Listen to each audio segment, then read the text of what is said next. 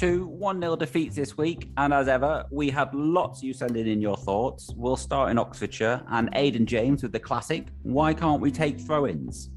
A few people with similar thoughts. Ant Copeland thought we were terrible first half, but much better in the second. Rich Hassel thought Crewe were terrible for the first 85 minutes, and Joshua Cudney was somewhere in the middle, thinking Crewe were non existent for the first 75, but then had three great chances. Keith is worried that teams have now worked out that they need to press us from high up the pitch, with Sam Medford thinking it will take time for this new team to gel, although there was a positive last 20 minutes. The theme of it being a work in progress was echoed by Mark Bertels, who thinks we'll be fine in the end and also wants to mention the fans who travelled down there.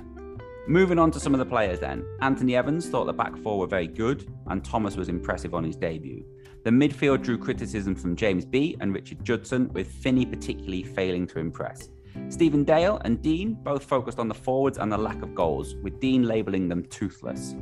Finally, for Oxford, Adam Turner focused on the positives that the last time we played Oxford, it was 6 0. He does think a change in shape is needed now, though, with Kirk gone. A call echoed by James Hanley, who thinks the players we now have don't suit a 4 3 3.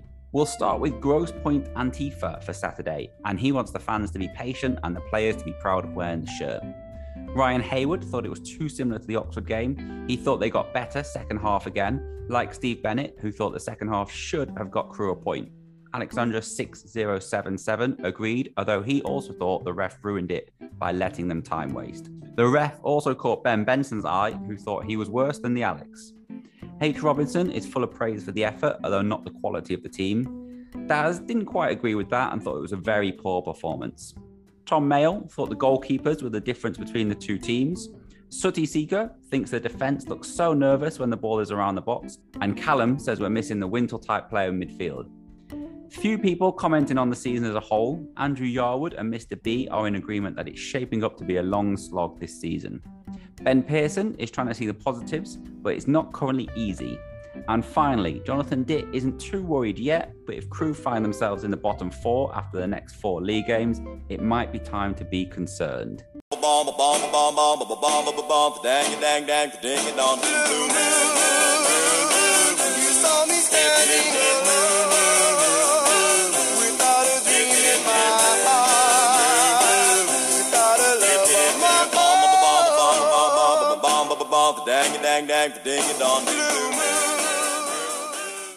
Hello and welcome back to the Railway Men podcast. We have our trio of panelists here, all making their season debut this week, uh, ready to dissect the games. Firstly, it's Tim Robinson. Hi, Tim. Hi, Stu. Next, Steve Hatton. Hi, Steve. Hi, Stu. And lastly, making his first appearance on our Monday pods, but you may have heard him over the summer on our Bob Scott episode. It's Andy Kinnear. Hi, Andy. Hi, Stu. Good to be back. Okay, so let's jump straight in. Uh, it seems logical to start with a trip to Oxford on Tuesday night. Uh, we'll get to the game in a minute, but I think the first thing to mention is the team. No Dale, no Jääskeläinen, no McDonald, no Long or McFadzean. Um, it didn't look great from the start, did it, with all those players out with the norovirus, I believe, Tim? Yeah, right from the uh, the time the team sheet was announced, you sensed it could be a, a bit of a long evening, and um, it only got worse with uh, Dale going off after not very long, apparently ill. And uh, Steve, I don't know about you, but I thought that the first 11 looked okay. It was a strong first 11, but then the subs bench looked a little bit short on quality, maybe a little bit short on experience for sure.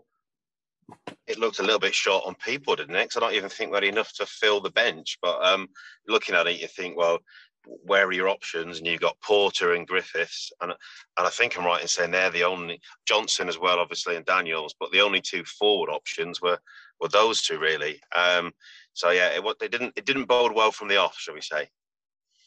And then Andy, I'm going to come to you and ask you this question: Do you think Crewe players just don't fancy that trip to Oxford? You know, last year all got COVID to avoid playing. This year they all got norovirus. What is it about Oxfordshire they just don't like? it's definitely a bit of a Jonah. I think there's a there's a there's a bad luck um, uh, element to it. I, I think it um, it felt like a bit of a cloud after Portsmouth because Portsmouth was such an abject performance, and I think for, for for that preamble with the norovirus to kick in in the in the day before the Oxford game, it felt to me like it put a bit of a shadow over it. I, I felt them a little bit actually. They were going out there knowing it wasn't a uh, you know knowing it wasn't our best side uh, off the back of a you know off the back of a pretty poor performance. I um yeah I felt sorry for the lads actually a little bit. I thought it was a you know a pretty tough gig. Okay, Tim, I'm going to come to you to um, because you and I have got a bit of a disagreement on this game, the Oxford game. I thought it was rubbish. You were quite optimistic at full time at the end of the Oxford game. Yeah, I, I actually came away from Tuesday feeling very optimistic. Not necessarily um, about the quality. I thought there was a real lack of fluency, but understandably so. What impressed me was just the fact that even though we weren't playing very well, it was obvious that the the passion, the determination, um, the desire to play was was there. Um, the team got clapped off the end, uh, clapped off the pitch at the end by the travelling fans, and, and rightly so because they gave it absolutely everything. And I did think in the last fifteen or twenty minutes we looked like we could snatch a draw. I don't think it would have been a deserved draw. I thought Oxford were the better team and probably should have been further ahead than 1 0. Um, but there were times last season when we were behind where we we jacked it in. Um, you know, Oxford at home being one example. I think um, Burton at home as well being another. Uh, Portsmouth away. Um, and, and, we, and we didn't. We kept on going. We kept on fighting. And I think it was really admirable to see the team fighting for the shirt, fighting for the badge, and it was that that made me really happy coming away from the game. Um, Steve, uh, I'm going to come to your record of goals scored for games you've been to in a minute when we get onto the Accrington Stanley game. Um, did you think, did you see Crewe scoring at all in that game? I know Regan Griffiths came closest right at the end. Did you think there was a goal coming whilst you were sat watching it? For for three quarters of the match, no, because their goalkeeper was a spectator. Um, but when in that final quarter, like Tim's mentioned, when Porter came on, um, and we just kind of went for it a bit more. We, we threatened, and I, and I did feel it was a little bit harsh that we didn't snatch an equaliser. In all fairness, Dave Richards wasn't really troubled after the penalty either. There, there had lots of the ball and lots of shots that maybe fizzed wide, but he, he didn't really have a save to make. Um, and I thought we, we could have justly snatched it at the end. But up until about the 70th minute, when I think Ainley Ainley had a shot when he cut inside and it was comfortably held by the keeper, we didn't have any threat whatsoever, and it didn't look like we were ever going to score. But in the last quarter, suddenly we we kind of came to life, really. Yeah, I think that Ainley shot was, I think, around the 68th minute, 67, 68. That was the first shot on target in the game. Um, Andy, what are you putting down these these slow starts to uh, this season? Because I mean, we'll talk about Accrington Stanley in a sec, but Portsmouth didn't start particularly very strongly. Oxford, it took us what 78, 75 minutes to get going. Yeah, there's been a noticeable change in tempo, hasn't there, from from the from the games last season? We came out the blocks really fast. It felt like really energised. I, I think um, certainly Portsmouth and Oxford. I thought we looked nervous when we started. I think it was players who were uh, afraid of making a mistake, being quite cautious. You know, both the fullbacks, as, as as good as they were by the end of the game, I think in the beginning they were turning back inside a lot, passing the ball back to the centre halves. There was a lot of that sort of cautious, I don't want to make a mistake kind of football, rather than um, you know, rather than some of the stuff you know Steve and Tim have described about going for it towards the end of the game. And it was almost like, um, I mean, I don't know what Artell said to them at half time, but it definitely definitely had some kind of impact. There was a lot more running effort in the second half. I, I, I'm, I'm with you, Tim. I think there was a lot of uh, you know positive takeaways by the end of the game. Actually, just for the fact that they kept going, really sort of felt like they were playing for the shirt. Um, I thought the support was immense. Actually, I have to say, actually, a Tuesday night away at Oxford, those lads never stopped singing. It was really, really lifting the team, I think. And um, you know, in the end, we had a couple of good chances, and we could have, we could, we could have nicked something, and it was, you know, a bit, a bit unlucky. But I, I think the beginning of the game I thought it at Portsmouth, and it, and it definitely happened again at Oxford. I thought we looked nervous. We look like a little bit low on confidence, a little bit sort of uncertain, um, a little bit like they've all gone out there knowing that this isn't our best team, um, and and therefore sort of maybe a bit overly, you know, overly cautious. Um, and I mean, Adebisi, for example, I think you know towards the end of last season, it felt like he was playing with real freedom, real attacking flair, going forward, looking exciting. At the minute, he looks like he's starting games cautious, nervous. I don't want to make a mistake. I'll turn back and pass inside to to Offord or whatever more often than not. So that, for me, it's something about the, you know the confidence level is probably the, the core of it at the start of the game. As game wore on, I thought they grew into it a bit and, and did a lot better. So it was um, yeah, it's a bit hard to understand really. Steve, there was uh there was two debutants making uh, well making their debut. Um, which one do you want to talk about, Knight or T- Terell Thomas? Um, Knight, I quite I quite liked him. I thought, bear in mind, he probably didn't know a lot of the players' names. I think from when I heard Dave after the match, he said that that he'd had one training session. He he put himself about. He put a real shift in. I think his influence on the game grew a little bit as the half went on. He looked at he, he lost the ball a lot in the first half, but um, he he got himself some some nice pockets of space and delivered some threatening balls into the box in that in that good spell we had towards the end. And I was quite impressed with his spirit, to be honest. He was he ran his socks off for the cause for a, a, a team and some teammates that he probably barely knew. So I, I thought it really uh, bode well for the rest of his loan spell, really, if he can put that much effort and spirit into into that first match when he doesn't really know his teammates.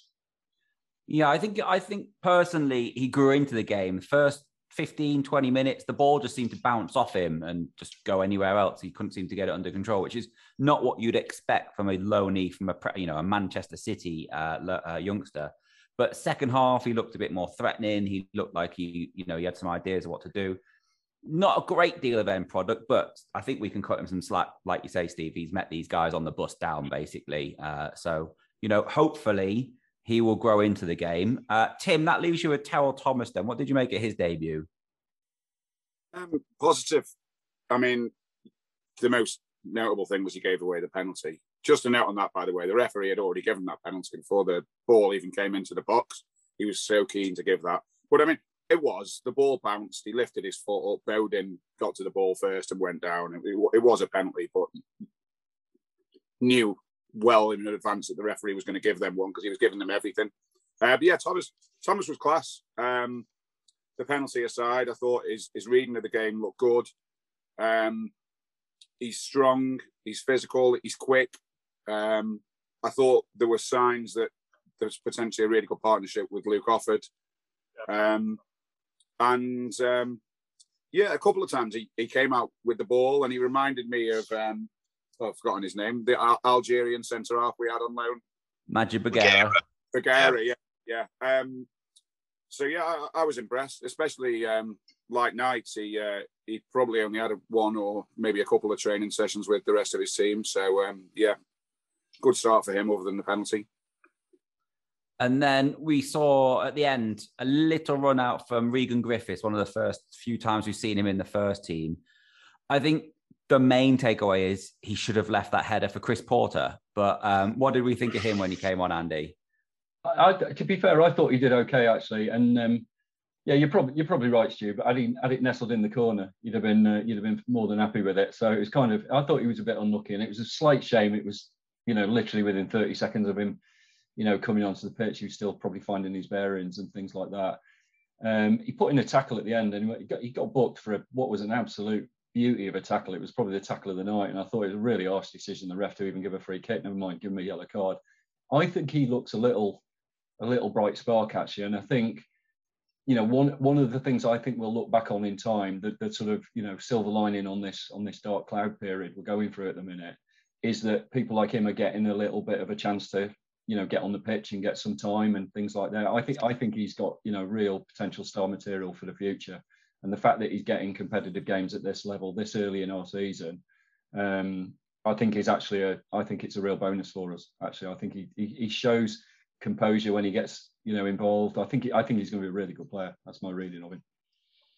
Okay, so we'll leave Oxford there then. Uh, the, the feeling I'm getting from you guys is that yes, we lost, uh, but it's not the end of the world. Um, is there a little bit of a difference in feeling after Saturday's game at home to Accrington Stanley? Steve, I'm going to come to you because uh, if you're listening to this, you might notice Steve's sounds a little bit different. Um, Steve, I hope you don't mind me telling people you're currently sat in your car in a service as you've not made it home from the game yet. No, I mean, I'm trying not to let my 700 miles I've nearly driven in the week and no goals and two disappointing performances apart from the last 15 minutes temper my perspective of Saturday's game. But the first half was utterly, utterly dreadful. Um, bit more spirit in the second half. But putting aside my personal grudge about travelling so far for very little reward, I think you have to put into context what's going on off the pitch. There's all sorts of rumblings of discontent. We know we've lost some key players. We know we've had the, the norovirus. Um, and in the last, again, quarter of an hour, there was enough spirit there to maybe nick a possibly undeserved equaliser. But the first half was dreadful. There's, I don't think there's any other word for it, and I don't think there's any redeeming things that come out of that first half. Um, it was painful.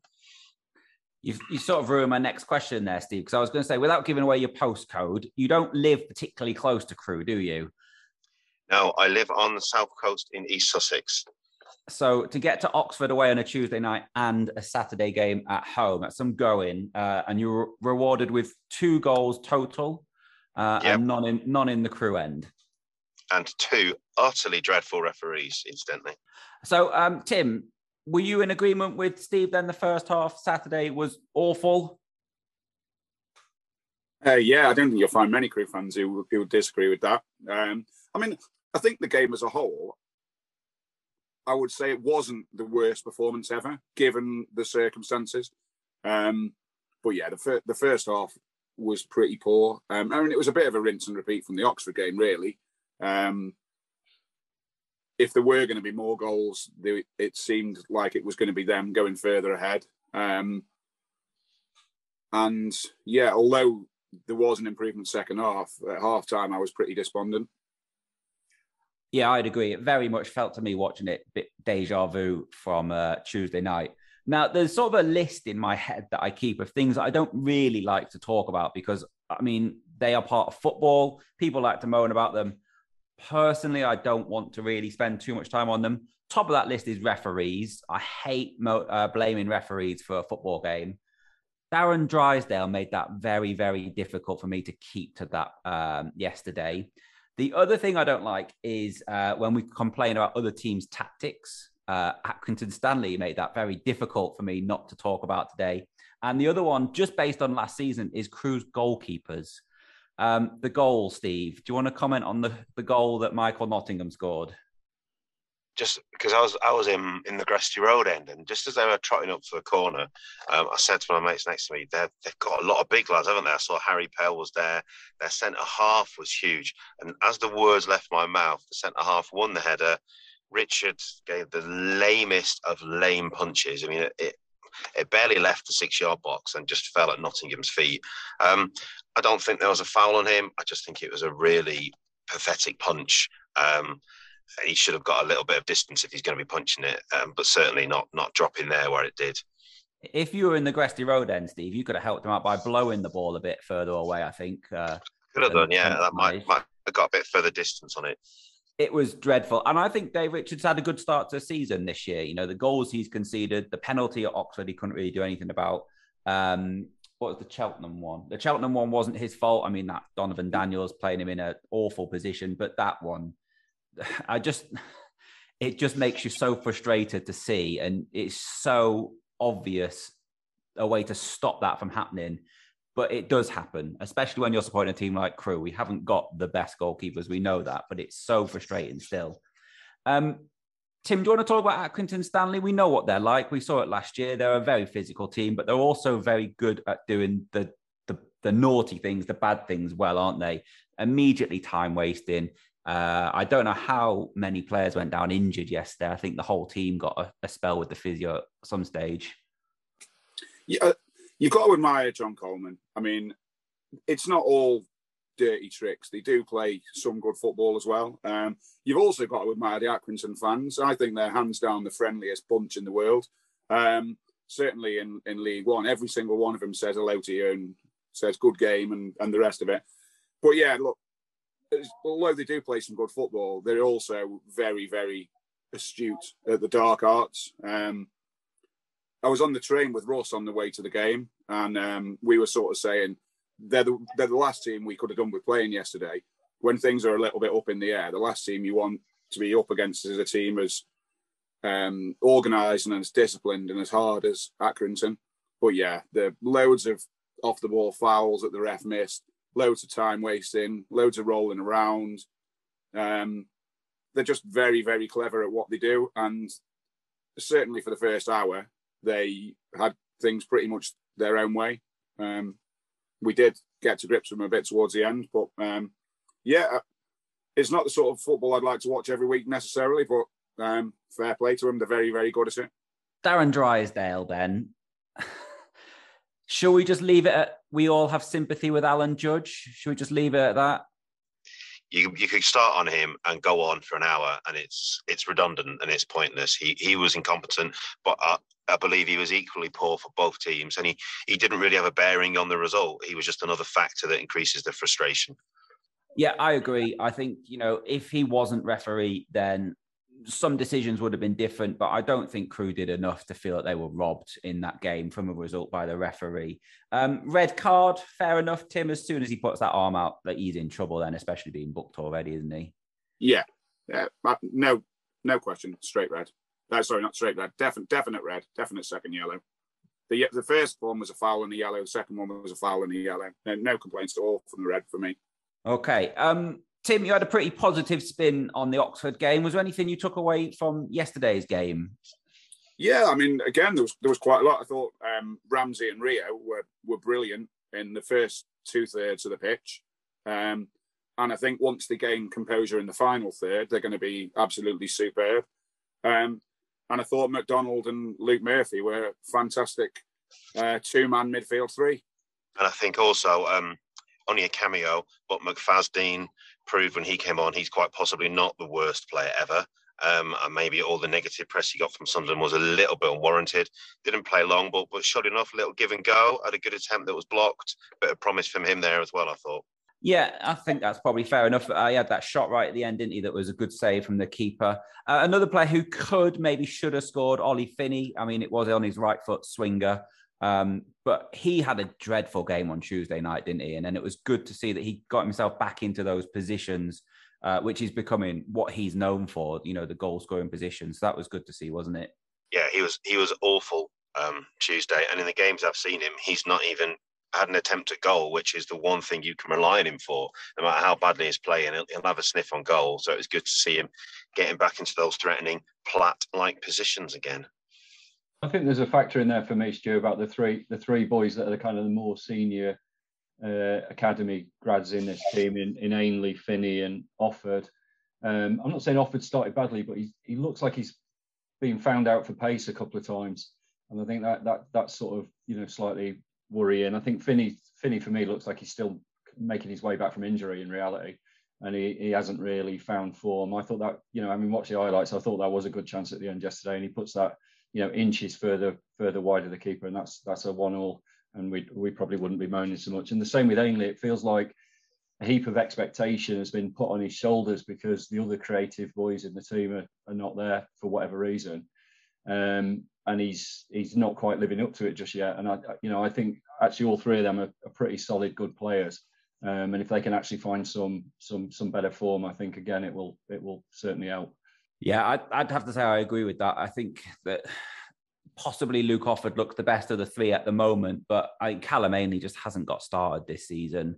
He scored that one goal at Hartlepool, you know, and I said last week it was a good technical goal. Uh, the ball's coming down, he volleys it in. It's nice, but every league game I've seen, he's looked like he doesn't. He, he's short of confidence. He doesn't know what to do. He's not sure where to pass it. He's not sure when to pass it. Um, a lot of the time, he's holding onto it and losing it. Uh, and Tim, I know you made the point yesterday in like a WhatsApp to me where he had that one on one with six foot six centre back, and he doesn't know what to do. He sort of rolls it when he studs a couple of times, and then in the end, he gets tackled and falls over. Uh, to me, I just think that summed up his performance yesterday and his performance so far this season. There has been a few people, you know, saying he's out of position, he's playing left wing. He wasn't yesterday, and he's still he's not creating anything. I don't know if that's too harsh. I don't know if that's fair, I, but I just haven't seen anything yet to convince me that he's going to go on and become better. I, I agree. A, a, lot on his shoulders. Thought he was the main man this year, and yesterday I thought this is his moment in the position we want him played in, and and that moment you highlighted in the first half when you think, go on, take him on, take him on, leave him for dead and he, he, he did a lame trick, fell over, and the six foot five defender gets the better of him. And you think, no, you should be killing him in that position, but he didn't. I think he's lost a lot of the quality around him as well. To be fair, when when, he, when he's looked, you know, shown flashes of brilliance in in last season and so on, you know, he's had Pixie or Kirky or people around him. He's done those little give and goes they've probably been doing for you know ten years in the in the youth team and so on. I think he's he's feeling his way a little bit. I think we're sort of somehow thinking he's going to be a, a Maradona working around people and all of that, and he's he's not that kind of player. I I, I think he'll be okay. Um, I I slightly feel sorry for him actually because I think I think we've all been guilty of putting a bit of a uh, you know he's going to be this star creative talent uh, you know for the, for this season, and I'm I'm not sure he's quite ready to be that player yet. I think the issue yesterday wasn't so much that we were expecting brilliance, but he just wasn't capable of doing the basics, and he he needs to be a big player for us this season. And on that display yesterday, he's a million miles off. Andy, I'm going to end uh, the talk on the two games this week by what you said before we came on, uh, before we started recording about your first few seasons watching Crewe. um, just for a bit of perspective, it's not doom and gloom. We're four games into the league season uh, in League One. Do you want to just tell us or tell everybody what you told us before yeah, we started yeah. recording? Yeah, no, sure. I mean, it's it, it's certainly been much, much, much worse than this. Uh, I would, I would definitely say that. Yeah, when I started when I was a kid, uh, the first four seasons I watched Crewe, we applied for re-election to the league in all four of those seasons. So um, we were, we were something. I think, I think it goes. We were bottom, then we were bottom, then we were next to bottom, then we were bottom again. Um, and you know, had we had you know promotion and uh, and so on um, and relegation from the league back then, we'd have been we'd have been long gone, long time ago. So I kind of think you know these cycles happen. You know, we we build a decent team, we lose some players, we go through a rocky period, um, and we come good. I you know I think um, Steve's comment about the off pitch uh, stuff is really is really pertinent right now, and I think for me it's a bit of the sooner we can get into some level of stability um, and begin to start, you know, building on some positives, then then there's every chance. But but keep the faith, everybody. It's only it's only four games in. We, we've we've had a lot worse than this, believe me. So, Andy, you got to uh, be on the pod with Bob Scott in the summer. Who do you think 30, 35 years, the kids that are going to Gresty Road today are going to be on their pod out of this current team, interviewing their hero from their childhood? Yeah, well, I think I think they like. I mean, like, the first thing that I always like is people who who sort of give their heart and soul, you know. And you know, I think um, uh, the comments Tim was making then about um, Rio Adebisi, I think are in that. He, he's in that spirit. I think he's going to be one of those players that will become a hero player for Crewe. Actually, his energy is is fantastic, and if you can just find that kind of positive uh, vein, I I think he'll be um, a little bit like that. I have to say, I'm really warming to Luke Murphy. Um, I, again, I think he's he's not quite found the form or the energy, or certainly not the pace he had when he was with us uh, first time round. But he is absolutely heart and soul for Crewe. Um, you've only got to read the piece in the um, in the Inside Crewe mag or listen to the podcast you guys did with him. You know, the guy the guy absolutely lives, breathes, and loves the the club. And I think at times on the pitch he shows that, and he's he's becoming that sort of uh, that leader through his through his actions. And I think again, if I was watching, I'd be you know sort of agonising at times about his quality, um, but n- never doubting the fact that he's giving everything. You know, he's giving everything for the club. So um, no, those are the kind of ones. And then and then maybe the you know Steve's comments about uh, Ben Knight at Oxford again. I think he could be another little bright spot this season. I thought his interview after the game was phenomenal for a 19 year old. Uh, to be to be so sort of you know, erudite and and and sort of you know all over it. I suspect that says a lot about Man City's comms media training department, but um, but nevertheless it was it was pretty good. And I think you know if there's a youngster watching, uh, seeing a you know seeing a boy you know what ten years older than me say uh, playing playing as well as he does with such energy, I think he could be a real a real sort of bright spark hero for us this season. Yeah, one player we've not mentioned at all really uh, is Mika Mandron. Um, I think he's just a bit starved of any sort of chance or creativity, or he he's basically having to go and get the ball himself. Uh, yesterday uh, he was playing left wing, which I mean I don't think Dave Artell's put him there because he wants to. It's more of a necessity. But at times yesterday he was in like a left wing back position, and that's not great, is it? You know, he's our main goal scoring striker uh, he will work his socks off and he will go and get the ball, but he's not going to score from there. He's not going to have the pace or the technique to take it, to mention Maradona that whole way. Um, I'm a little bit worried that he's our, our key player in this squad, and I don't think we're going to keep him beyond this season. I know it's early days to be thinking about that, but I'm just not convinced we will. I don't know if anyone disagrees or agrees with that. I thought he was wonderful yesterday, and I think you're probably right. He um, he's much better than the normal standard of forward we have at the club, and it's no surprise to me if other teams are looking at the contract situation and thinking, well, we'll have him I'd agree with you, Tim. I, I, think my, my doubt over, I mean, I, I, I really like him actually. I think his energy is phenomenal. I think he's one of the best target people we've had. His ability to retain the ball against all odds and, and, and bring the rest of the team forward is, is, is fantastic. I, I think the reason he's not already playing championship level football though is his finishing. He just, you know, I, I think he's ropey in front of goal. I really do. He's, he had a good header chance at Portsmouth, just, just gently knocked it over the bar you know, he, he kind of he's similar at Oxford. I, you don't ever feel confident that he's actually going to score when he gets into those, you know, scoring positions. And I think for a centre forward, that is definitely a uh, an issue. But I think he's all round play in the way he brings the team forward. I I think he's fantastic. Actually, a massive asset. Okay, I'm going to end there because I feel like we're a little bit more positive than I thought we were going to be. So it feels like a good place to move on. Uh, next, we'll have a little look at the games coming up this week.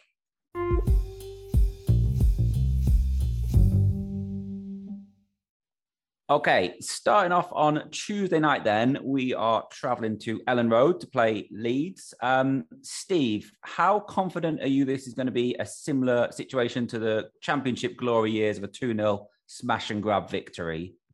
Um, can I say very little? Um, I imagine they'll, I imagine they'll put out um, not many first teamers, but I think they've they've signed a few big players for money last year who who got injured, and I'm not sure whether they've returned to first team football yet. So I think you'll probably see a smattering of their youngsters plus some of their bigger signings maybe who are returning to fitness, and there's probably going to be more than enough to deal with our our present team and, and all the issues we seem to be facing on and off the pitch, and minus Luke Offord, meaning that uh, Mr. Daniels gets a run out again. And I do like him, but he is prone to a bit of a gaff, and I'm I'm just concerned that chucking him into the bear pit of Elland Road might bring the worst out in him. Um, yeah, just to jump in on something you said at the start there, Steve, uh, a little spoiler alert. I have done a little piece for the Leeds program. And one of the questions they asked me is, which player are you most looking forward to seeing in this Leeds team? Uh, I've written, I don't know. It's, it's going to be the Leeds reserve team. Uh, yeah. But I mean, I would imagine they're going to play people like Firpo, who they've just signed as a left back from Barcelona, because they're going to be looking at him having game time, getting to know his new team. I mean, that sentence they've just signed him from Barcelona. That enough is a you know that's enough to fill you with a little bit of dread and trepidation against this Crewe team that let's be honest they're not playing very well at the minute. Um, Tim, I'm slightly worried this is going to be five or six nil. I think looking at the positives, Leeds have been knocked out by lower division teams a lot in cup competitions recently. I know Crawley beat them in the FA Cup. They've lost to Hull, Stoke, QPR, Preston in the last couple of years. So they might not look the League Cup's not going to be high on their list of priorities. However, if they play a decent team and they're switched on, um, they could create a hell of a lot of chances. Um, and yeah, we could we could get mauled. Um, I think. I, I, mean, I remember going to Leeds in the FA Cup in the mid '90s when they had the midfield of like Strachan, Batty, Speed, and McAllister.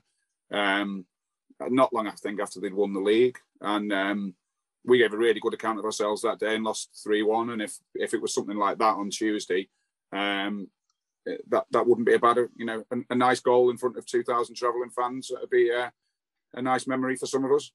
Yeah, uh, again, that was a point I was going to make. Um, they lost to Hull and Newport last year. They didn't win a cup game last year. They went out in the first chance they had. Uh, but it is going to be, Andy, their second home game with fans back in. Looking at the ticket sales, it's already close to a sellout. It's going to be some occasion, isn't it? Yeah, I mean, I think that's that's probably the attitude to adopt. Actually, go, go and enjoy the go and enjoy the experience. Being a you know being a massive stadium with a packed crowd, you know, it looks like the Alex are taking a you know really good um, away support. And I have to say, having been at Portsmouth and Oxford, I think our away support this season is looking you know pretty pretty special. Actually, it's been they've been they've been really buzzing. Um, so I think that would be the the way to enjoy it. And actually, don't get too you know, don't get too sort of vested in the result. Really, I, I think that you know Le- Leeds ought to stroll this, frankly, and and and come through, you know, reasonably comfortably. Um, but does that mean you, you need to have a sort of depressing evening? No. Enjoy enjoy the night, have a bit of banter, enjoy a couple of you know Yorkshire pubs, um, and and and you know make an event of it, and um, and it'll all be good. It'll kind of live in the memory for those reasons, and not necessarily for the result. I think if we get any kind of result there, I think it will be phenomenal achievement. To be honest, there's a little bit of me, and I know this is a slightly negative thing, but um, I, I, I think the cups have lost a bit of luster for me through my through my life. The kind of you know the fact that Leeds will put out a you know such a you know a, a, not their first team and so on. I'm not sure it's got that much value as a competition overall. And actually, for, for what Crewe right need right now is no more midweek games and a bit of time to concentrate on the training ground and pulling the team together. So I actually think um, going out but not going out in a in a horrendously negative way might, might actually be might actually end up being a bit of a positive if that makes sense. Yeah, I would agree with that, and I'm going to move on because, like you've just said there, the the league game on Saturday is almost definitely more important, and this is a big week for Crewe. You know, if you're a Crewe fan, chances are, or if you're a Crewe fan in your 20s or younger, chances are you've not been to Elland Road to watch Crewe, or you've not been to the Valley to watch Crewe. So this is a big week, isn't it, Tim? And then that league game on Saturday, I think agreeing with Andy is more important that Crewe go and give a good account of themselves and get a result that day. Yeah, I think the Leeds game is a free hit. It doesn't. It really doesn't matter what happens. And if we get anything out of it, then great. But Charlton is massive. I I can't wait for it.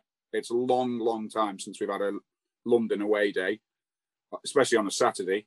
I think the last one was maybe Barnet in like 2018. Um, but they're always great. Um, for us, it's going to be an early train down and then a pub uh, on embankment, and then we're going to get the Thames Clipper over to Greenwich. Um, it'd be great to have a boat full of Crewe fans uh, in shirts, all singing on the way down the Thames. Uh, we'll probably go in the Trafalgar and Greenwich for a couple by the river, and then taxis to the ground. Um, I, I, hope we have a fantastic away following, loads of fans. Um, I hope we give Kirky a great cheer for all the good times he's given us over the last few years. And then I hope we stuff him. Um, of course, it's likely to actually be very different to that, but we can dream, can't we? Just a small point on that, Tim. Splashing the cash, getting the Thames Clipper, aren't you? That's the most expensive way to travel around London. No, it's dead cheap. um, Steve, Charlton aren't doing very well this season, are they? They're a place above Crewe. Uh, literally the same results, draw on the first day and then three league defeats since. They are going to be needing a result, aren't they? And they're going to be expecting to beat Crewe at home. I think we've all been here before, haven't we? There's, there's an out of form team who aren't doing very well and aren't scoring many goals. Um, we turn up. I think we all know the outcome. We I've been there so many times, and we have been the cure for another team's ills. Um, um, and I know the natives are restless there. I was reading some stuff on Twitter today. They're they're all up in arms about lack of signings or lack of quality. But um, uh, I got a nagging feeling that that might be put to bed at the weekend. So I think we're going to probably get rolled over there, unfortunately. Andy, you got any positivity to uh, combat that?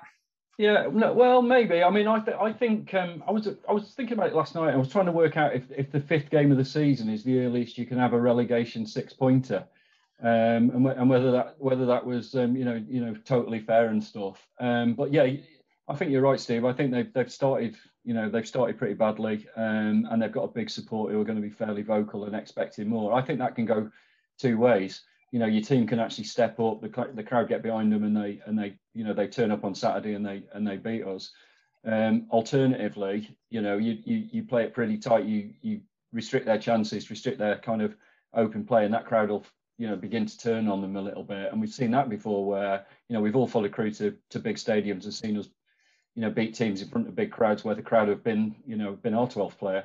Um, so I, I kind of think there's something about how that game starts uh, on Saturday that's really key. I think the most disappointing thing for me at Portsmouth and Oxford was how uh, cautious and nervous and negative we, we we began the games. And I think if we can get on a front foot at Charlton and go right not not at them crazily, but just at them energy wise, um, right for the get go, and sort of say, you know, we're we're here to genuinely compete with you, not let you not let you have eighty percent of possession, and you know we cling on for a couple of chances towards the end. Um, if we can get on the front foot like that, then I think um, then I think we we could get something out of it. I don't, I seriously don't think they're anything special. Um, not really. They wouldn't have started the season like they have if they were if they were. So um, so I think we've got every chance of, of, of, you know getting something, but it it does have to be different than the, the last two away games. That's for certain. Okay, I spoke to Louis from Charlton Live, and he gave us his perspective on the other CAFC.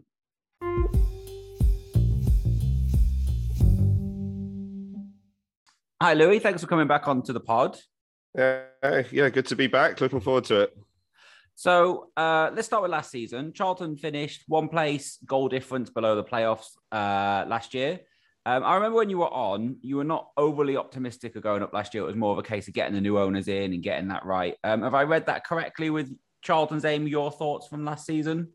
Yeah, I think that was, you know, if you think about it, this time last year, if it was the opening day, wasn't it, when, when we played Crewe and, and Charlton was still still under an ownership uh, that that was well really risked the the future of the club.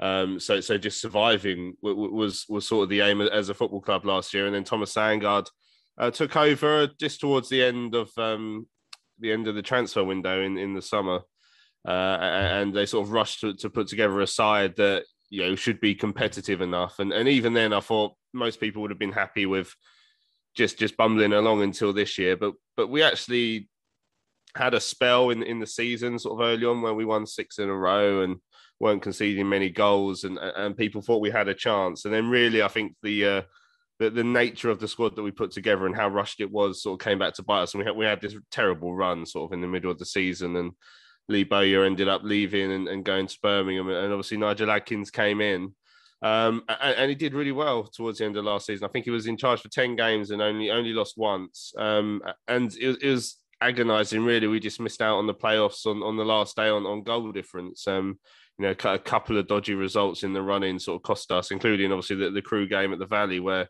there was a last minute leveler. Um, and, and so, it, you know, it came so close, but realistically, I, I, I saw that as a successful season considering, considering everything that had gone on before. Um, you know, the, the fact that we even challenged, I thought was a bit of a miracle. So this year, then, I think most people are in agreement. It's quite a tough League One this year. Is promotion the aim for Charlton this year? Uh, playoffs, top spot. What What's the thoughts? Hmm. Yeah. Well, that that that's that's the big question at the moment because I, I think certainly the messaging throughout the summer suggested that that the aim was going to be, you know, promotion, top six, anything you want to call it. Um, you know, I think uh, when when we ended we ended last season at home to Hull on the final day, and they they, they lifted the, the, the trophy for the League One trophy at our, at our ground, and um, you know Nigel Adkins, and I think this was all of us in, inside the ground shared it. Go like we got to make sure that's us next season. Um, and and the owner came on on on these uh, on an end of season review that the club did and said that we're going to blow the the division out of the water next season. Um, so expectation levels have been set high um, transfer business as it stands hasn't really reached those levels um, and it's quite a confusing story as well because it's not like we haven't spent money on players including obviously charlie kirk who we'll, we'll talk about in a little while and you know jayden stockley who was on loan with us last season we spent some money on him there, there's a few good players that have come in that, that have looked decent but the issue is nowhere near enough considering the amount of players we lost last season um, we haven't really replaced all of them. And, you know, Chuks Aneke probably being the biggest one. He went up to, to Birmingham with Lee Bowyer uh, with, with, his contract at an end, you know, and, and, and, losing players like that is just something that will always happen when you're in League One, unfortunately. I don't think anyone was too upset about the fact that happened. We obviously would have rather he would have stayed, but we haven't replaced him. And I think that that's the main issue at the moment. And it doesn't help that the, the start of the season has just turned into an absolute disaster and things have really boiled over now four four games without a win. That's the first time that's ever happened to us at the start of the season for 25 years. Um, and the performances, there's been spells in games where Charlton have looked okay, but only spells. And even then, we're not we're not working the goalkeeper much. Like I think we scored twice all season, both one one from a penalty. Uh, which we won at a corner, and then uh, the, the, other one from a free kick that we whipped in. So effectively set pieces. Um, and yeah, there, there's plenty of concerns about about the way things are going at the moment, unfortunately. And you know, you, you put you have to sort of put it in in retrospect that it's not like it's not the same concerns we had last year. Okay, we're stable now.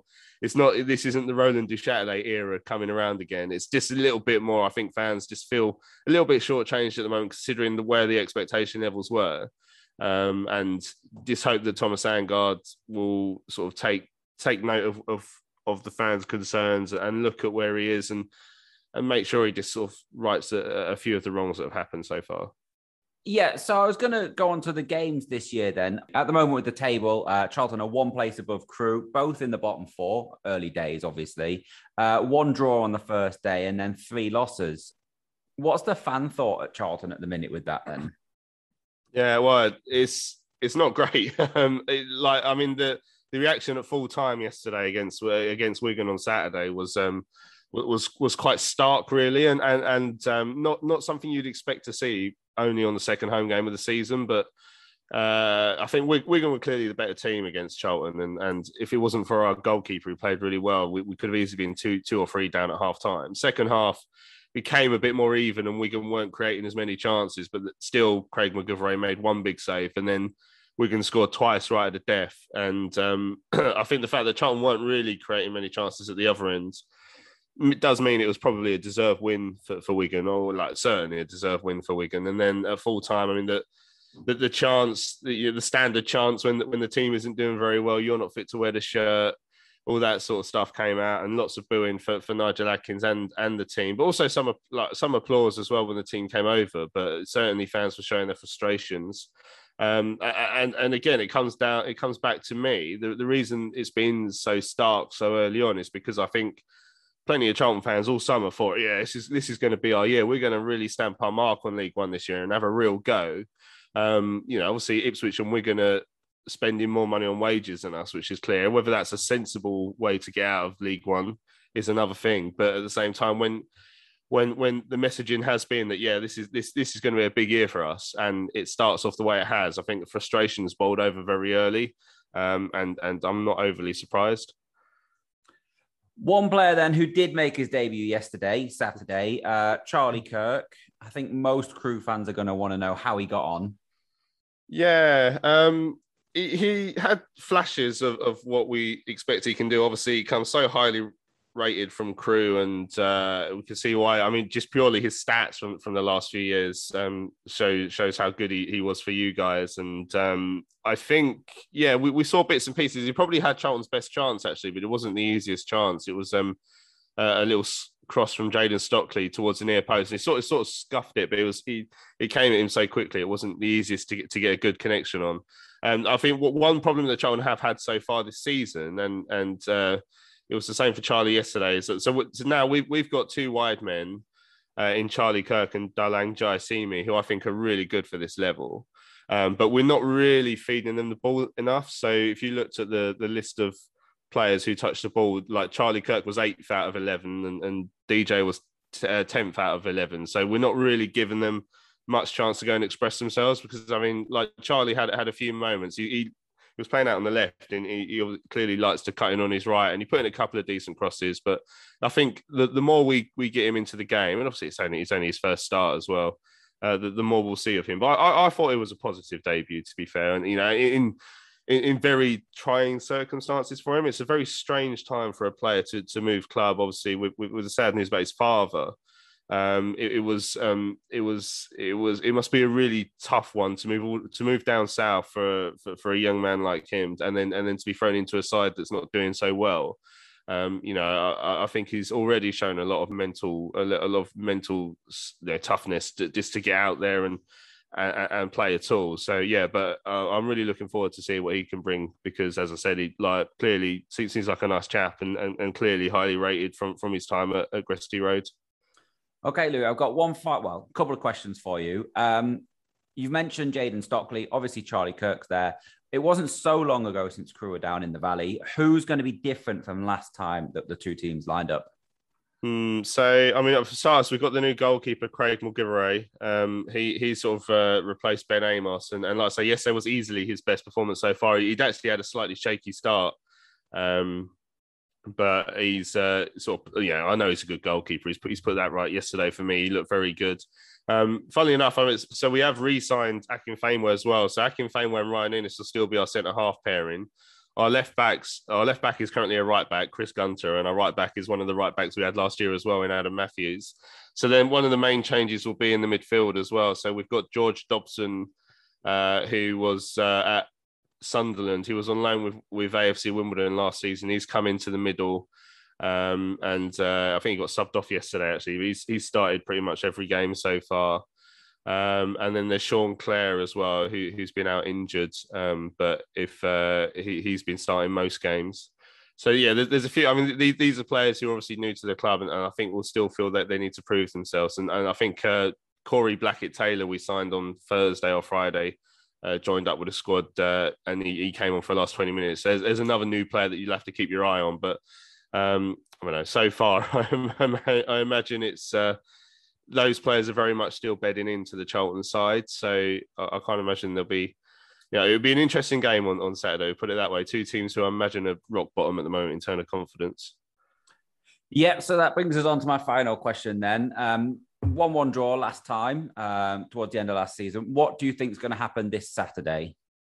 Well, I know from a Charlton perspective, they absolutely need a reaction. Um, obviously, you know, it's a week hence that whether there'll be more signings in the in the in the bag by then will will be. I mean, it's that, Charlton need a little bit of a boost in terms of new bodies coming in, but yeah, Charlton need Charlton need to to find a way. I think the problem they've had at the moment at home is creating chances over those two those two home games. They've had officially they've had one shot on target, Although there was a long conversation in the press room after the game yesterday, trying to work out what our shot on target was yesterday.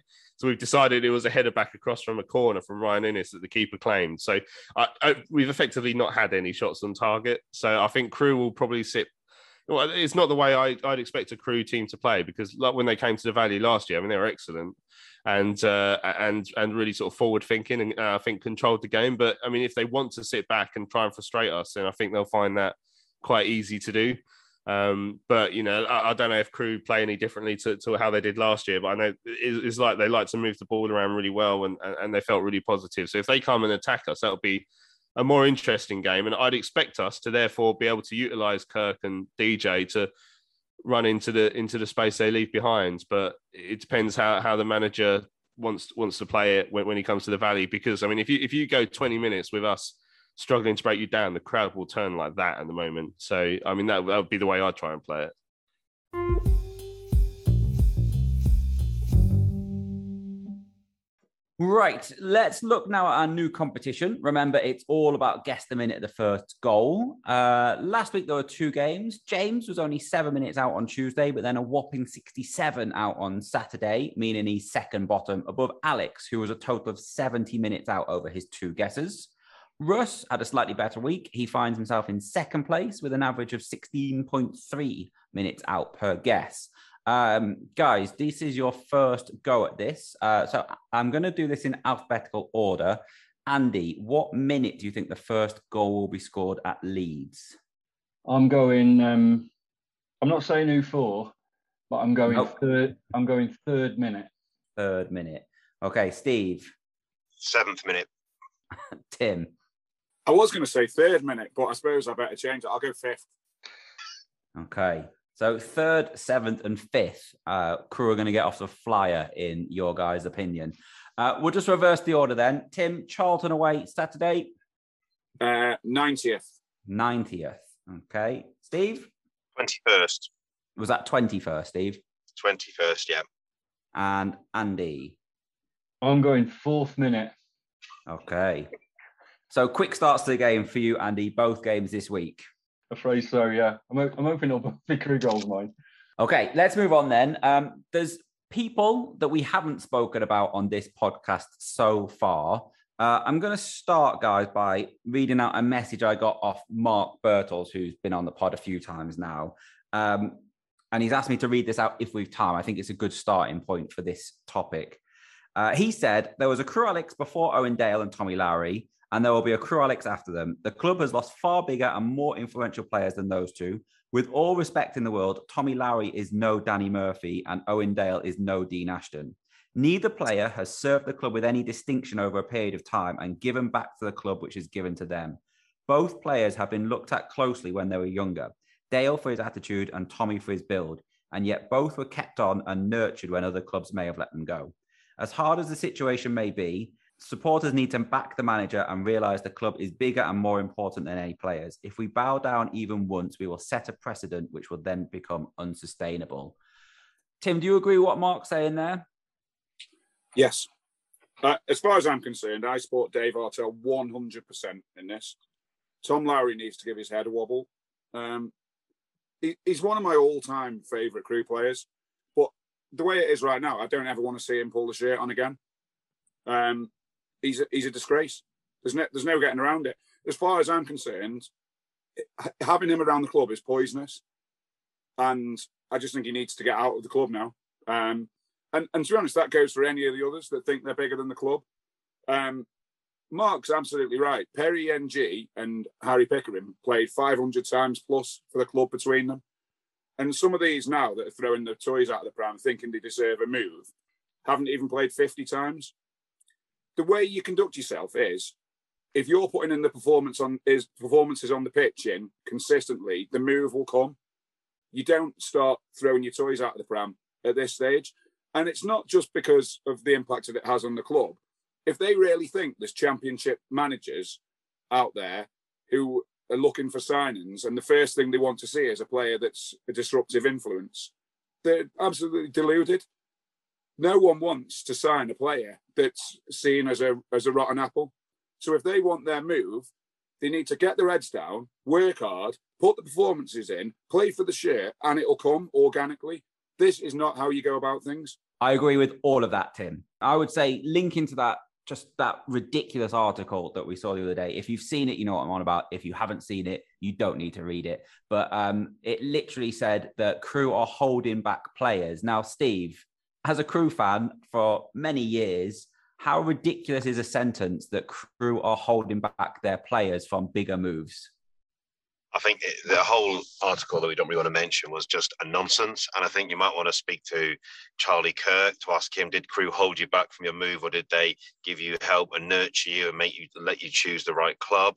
And I think Tim's uh, uh got it absolutely spot on. Kirk, Ng, Pickering, did their time, they served their time in the first team, and they went with everyone's best wishes because the amount of games they played for us and the amount of sweat um, they put into the shirt. Whereas Lowery and allegedly Offord, maybe throwing their, and maybe even Dale as well, throwing their toys out the pram after playing what? However many games. Um, no, they, as Tim said, get your head down. And if you're good enough, the move will come and find you, and the club will do the best thing by you, and you've got to trust them. But you've got to have a bit of a guess at what's going on behind the scenes for me here. It, it, for me, it's that it's, you know, we've got a manager and a club that are basically standing up to the agents and standing up to the, the, the football agent profession, and it's in their interest to start briefing against the club, and so they'll be connected in the in the media all over the place, won't they? It's really in their interest now to start running stories out there that that make this about uh, the way we're running our club and not about the fact that the players are being you know, demanded. To take Tim's point there about if I, you know, if I was a manager at another club eyeing up one of these, one of the two or three of these players, I'd be thinking, well, do I really want them? They're a proven troublemaker. Well, it's in the interest of the agent to try and dispel that bit of the story and to make it look like it's it's Crewe that are misbehaving and the player's been some sort of innocent victim in something here. And so that's why those stories are coming out. My my reading of Football Insider is uh, is that it's you know it's some kind of rag that just taps into the agent profession, getting them to leak stories all over the place uh, to, to, to work in the best interests of, of their uh, of their industry, not not even of their players necessarily, but of the of, of, where those agents want to get to. I'm a real skeptic actually when I read that stuff. I think it's, you know, I see how the media is played, you know, left, right, and centre in other in other walks of life, and I think it's no different in football. Yeah, as well as Mark, I had a message off my brother Neil, and he said that it's really ruined this promotion team. The fact that they've just turned out to be these mercenaries, money grabbers, however you want to say it. I think the phrase that I said before really has bothered me. The fact that we are holding back players, and I was trying to this, you know, I was thinking about this last night. Um, you ask Premier League Dean Ashton, Premier League Rob Hulse, Premier League David Vaughan, Premier League Luke Varney, all of these players. There are so many more. You ask them what the club did to help them get to where they are, did it hold them back? The answer is no. Owen Dale has played half a good season, maybe two thirds if we're being generous. Tommy Lowery has been in and out of the team with injuries for a few seasons now. Look good when he's good, but he's also a very small player. And the thing with Tommy Lowery is he's not signing a contract because of a release clause. A release clause. What he's saying is, I'm not good enough to convince teams to spend a million pounds on me. I'm only good enough for teams to spend half a million on me. And if I don't sign this contract, I can't go on to a bigger team. Prove it. Prove you're good enough for the championship by playing in the Crewe team and doing what you think you're good enough to do in the future by going to the championship. Luke Offord, what's he played? 20 games, 30 games? He's been getting rave reviews, but give yourself a little, you know, perspective. You're playing in the third division in England already. Stay, improve, get better, get your move. That's my uh, perspective on it. And it's really, really ruined the start of this season for me watching Crewe. Uh, because these are players that I really liked watching, and they're just leaving the club, or they're going to leave the club with a really bad taste in my mouth. Um, so I don't like doing this. I put a tweet out yesterday. I've not set this podcast up to moan. I've not set this podcast up to be a negative space. I want this to be a positive thing about the club. There was a lot of negativity about the club when I set this podcast up. I don't want that. But at the minute, I'm just really struggling with some of these players. I think you're right, Stu. I mean, for me, the, the, the positivity is the way the club is handling all of this. You know, I, I, I think Artell has been, you know, superb actually in, in, in his in his standing up. And I think a lot of the messaging that we're seeing from the club at the minute, I don't think any of this is aimed at Dale or Lowery or these guys. I think in many ways, I think the club already feels it's lost them. You know, they've they've they've, they've sort of walked out the dressing room a little bit. I think this messaging is towards the 14, 15, 16 year olds that are coming through in the academy and probably towards their parents as well to say, look, you know, this this club looks after your boys. If they've got a chance of becoming, you know, footballers, then you know we'll give them the best chance you know that, that they possibly can. But don't let their heads get twisted too early. I, I, tell you one of the things I would like to see. Actually, I thought about um, getting in touch with the Crewe analytics guy about this. I'd quite like to see some analysis of of the players where they went on to when they left Crewe. The, the ones that left on good terms for a, for a transfer fee that went to a club in a higher division and where their careers then took them versus those that seem to have left under a slight grumpiness, under a bit of a cloud, or went earlier than the club felt they should go. Um, you know, and I can think of a few down the years when, you know, even back when Dario was saying, I think it was too early for him, and that, you know, and they went off to a, a, a club. Um, I can't remember the name of the kiddie now, but he went off to Morris Doyle, wasn't it? He went off to QPR back in the day. He'd only played like ten games in our first team, and Dario said, "Oh, he's, you know, it's way too early for him," and he just disappeared off the planet. He had no sort of career, and I think you know, Max Clayton or Cole Clough, you know, you're seeing these folks that went relatively early in their careers and then and then have done nothing really since then. And I, I think it'd be really interesting piece of analysis to, to, to look at and say, well, the ones that stay longer and go for a good fee and look at and, and leave on good terms, what does their career look like, trajectory look like afterwards, versus those that have left early, perhaps on bad terms against the advice of the club, and what does their career trajectory? That'd be the kind of graph I'd be putting up in front of the the parents of my 13, 14, 15 year olds in the academy to say, look, this is what the traject- career trajectory looks like for your, you know, for your son at Crewe if he if he's good enough. And actually, the ones that stick around and leave on good terms, well, they're the you know they're the ones that are becoming the millionaires down the line, not not these boys who who get hungry early and and end up fizzling out. I think you're spot on there, Andy. Um, I mean, I don't remember the player you've just mentioned. I think that might be before my time, but there's two that stick in my mind. If you want to see what good club development is, Dean Ashton, what was he, 16 when Arsenal put a million pound bid for him? Dario said, no, that's ridiculous. He's going to stay here. He's going to play in the first team. He's going to learn how to be a footballer. A few years down the line, he gets his move when he's ready to Norwich for 3 million because that's the right thing to do. The other one that, you know, Dean Ashton's too old for Owen Dale or Tommy Lowery. He's 20 years ago. You want to look at Harry Pickering. Harry Pickering put his head down. He did what he should be doing, and he's got himself a move to the championship. And by all accounts, and what I see now from the assists that he's already got, from the reviews I'm getting from Blackburn fans, he's had a superb, a superb start to the season. That's the way you do it. You yeah. don't put your you throw you throw your toys out the pram and say, "I'm not signing this contract over a release fee or storm out of training," which might have happened. It might not have. Um, I don't support, and I've you know I've had a little bit of fun with this in the past, calling Holmes Chapel's Tommy Lowery, but I don't support Tommy Lowery. I'm a Crewe Alex fan. I'm completely with you guys when you say that you think that Dave Artell is doing the right thing here by the club. If this happens and these players are allowed to do this and we walk over, there is no Crewe model. There's no academy. There's no way of us from uh, carrying on the way that we do. And one of the best things in my mind about being a Crewe fan is that we get to see these young kids come up through our academy, become footballers, and then go on to the next level when they are ready in a move that is good for them and that is good for the club. So, I mean, I think I'm about finished now. I'm not going to rant anymore, but I think that's about all I want to say. Okay, a little bit of a change of pace then. Dave, I'm going to ask you to come in because um, there's something that you have had a request for from Bob Scott uh, that we want to sort of get out there and see if anyone can help us out with. Yeah, um, for anyone who's not heard it yet, we did an interview with uh, Bob Scott uh, over the summer, um, and there might be some people who don't know who Bob Scott is or was, but he was a, a cult hero for Crewe in the late 70s and early 80s. And I just um, would encourage the younger listeners to to listen to that, even if you don't know who he is, or or get tell your dad or your granddad, because they'll I'm sure they'll be interested. It was a real good insight into the pre-Dario days um, of what of how life was at, at, the Alex. But since that, since Bob um, was kind enough to come on the podcast, um, he's been in touch with me again, and um, he'd quite like to he'd like he'd like to know if there's any more footage of him playing. There's a little bit of footage that I think a Tranmere fan put on social media not long ago, which has got a few clips of a, a Tranmere Crewe game. Um, and there's a few seconds of footage of Bob Scott playing. Well, Bob, because it was in the pre sort of video days, he says that's the only time he's ever seen any footage of himself playing, and he really loved seeing it. So he's he's asked us to put an appeal out. Has anybody else got any cine film or old video footage of the early sort of late 70s, early 80s, which might feature Bob Scott playing for the Alex.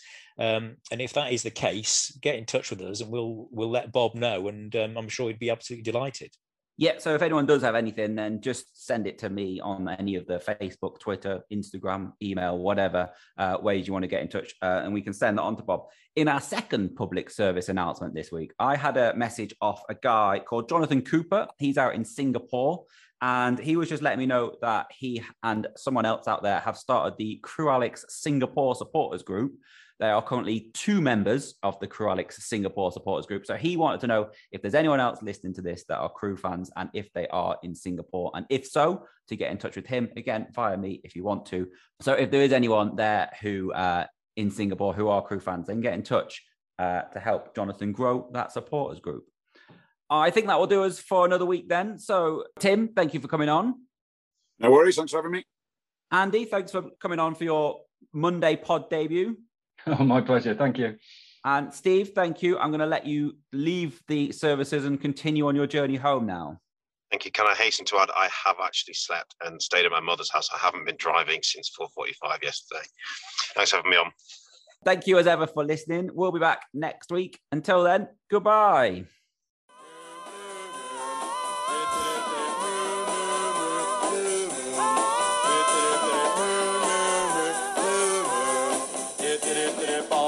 bomb ba bomb ba bomb bomb ba bomb ba bomb dang dang dang ding dong ding blue moon